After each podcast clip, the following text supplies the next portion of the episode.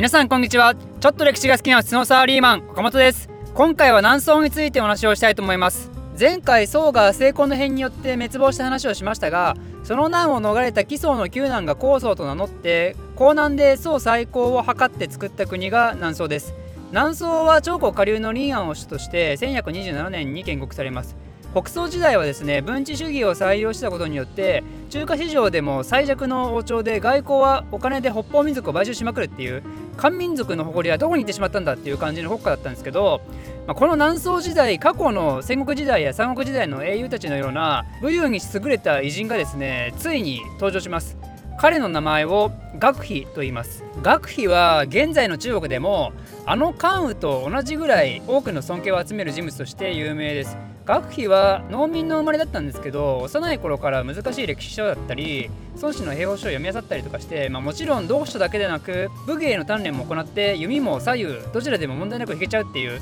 でしかも彼の背中には人中報告っていう、まあ、国のために忠義を尽くすという意味の入れ墨が背中に彫られてるっていう本当にただの 本当にただの農民かお前っていう感じの人物です。彼は一平卒から始まって、まあ、その武勇のおかげでぐんぐん出世していきまして金軍との争いでは学費の軍だけはなぜか全戦全勝っていう、まあ、最弱の層という時代においてはもう訳のわからん強さを持ってる人物だったんですよ。でその強さと人気はもう絶大なもので北宋が滅亡して南宋に王朝が変わってもその勢いは全然止まらずですね学費だけは相変わらず金軍の主力をわんさか粉砕しまくってたんですよなので学費とその兵士たちはかなりテンション上がってて金に取られた以前の首都海保を取り返しちゃうぜっていう感じだったんですけどだけどそんな学費軍を大きくストップさせるものが突然彼の目の前に現れるんですよ。それは戦相手の金軍っていうわけじゃなくてなんと自分の国の皇帝の高僧なんですよね。高層の学費ストップ欲っていうのはもう結構尋常じゃなくてですねなんと多い時は学費に1日12回の帰ってこい命令が出されたらしいんですよ。まあ今の時代みたいにねメールとか電話とかないじゃないですかねこれ。今でさえねメールなり電話なり LINE なり、まあ、何でもいいんですけど自分のボスから1日12回もなんか立て続けに通知が来たらねちょっとだいぶ うざいですよね。うざいし緊急事態具合が相当高いんだろうなっていうのは分かるんで、まあ、学費はこれでしぶしぶ戦地から首都の臨安にね戻るわけですよ。でこれねなんで高僧は学費をそんな緊急で呼び戻したかと思いますかね。この宋という王朝はですね結局のところ北から南に移ったところで本質的な部分はやっぱね変わってなかったんですよね。つまり文治主義に伴う弱腰外交ですよ。彼らは学費の存在によって金がもっと起こってしまうんじゃないかとか学費の存在自体が大きくなってしまって今度は南宋に牙を向いてくるんじゃないかとか北方民族死ねというようなかつての漢民族としてのプライドというかそういうものはねすでに失われてたんですよねでその南宋の内部で特に反学費勢力として台頭したのが新海という人物です。新海は金との和平の道を探したので主戦派の学費とは全くそれが合わずにですねめっちゃ言い争いするわけですよ。で最終的に何とかして学費とその息子を死刑にしちゃって南宋はこれで北宋時代と同じように将校の和議という、まあ、お金とかいろいろあげるから攻めてこないでっていうのを金と結ぶわけですよね。これによって南宋はまたお金で平和を買うというそういう状況が続いていくわけですよ。こんな感じなのでまあ、今の中国では深海に対するヘイトはねもうものすごいわけなんですよね、まあ、有名な話なんですけど学費を称える立派な病があるんですけどその建物の外には新海夫妻がなんか縄みたいなのにかけられてねひざまずいてるっていうまあドン引きな像があるんですよ。で中国人はその像に対して唾を吐きかけまくるっていうねこれまたすごいドン引きなことをしてて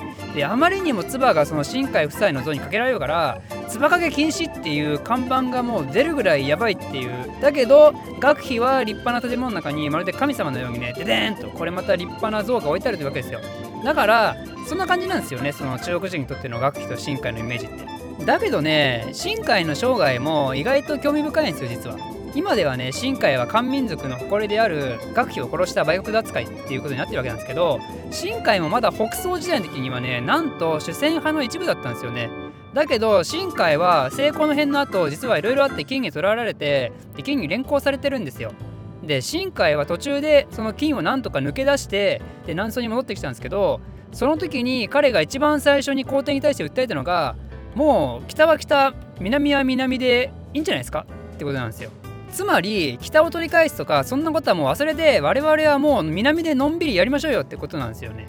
でこっからは完全に私の推測なんですけど新海は金で一時過ごしたことでおそらく南宋では金に勝てないってことを悟った可能性があるのかなと思うんですよねここで無理やり戦争を起こせば完全に滅亡させられてしまう危険性の方が高いとそう感じたからこその和平案への転向だったのかもしれません。まあ、これも私の推測ですけど実は新海は学費を試験にして、まあ、それに対してねかなり後ろめたい気持ちがあったんじゃないかなと個人的には思ってます。というのも学費はかなり無理やり罪を着せられて死刑になったわけなんですけどそれに対して疑問を感じていた学費の仲間がですね新海に聞いたわけですよ。お前学費って本当に罪があったんかって。でそれに対して新海は何て答えたかというとなかったかも。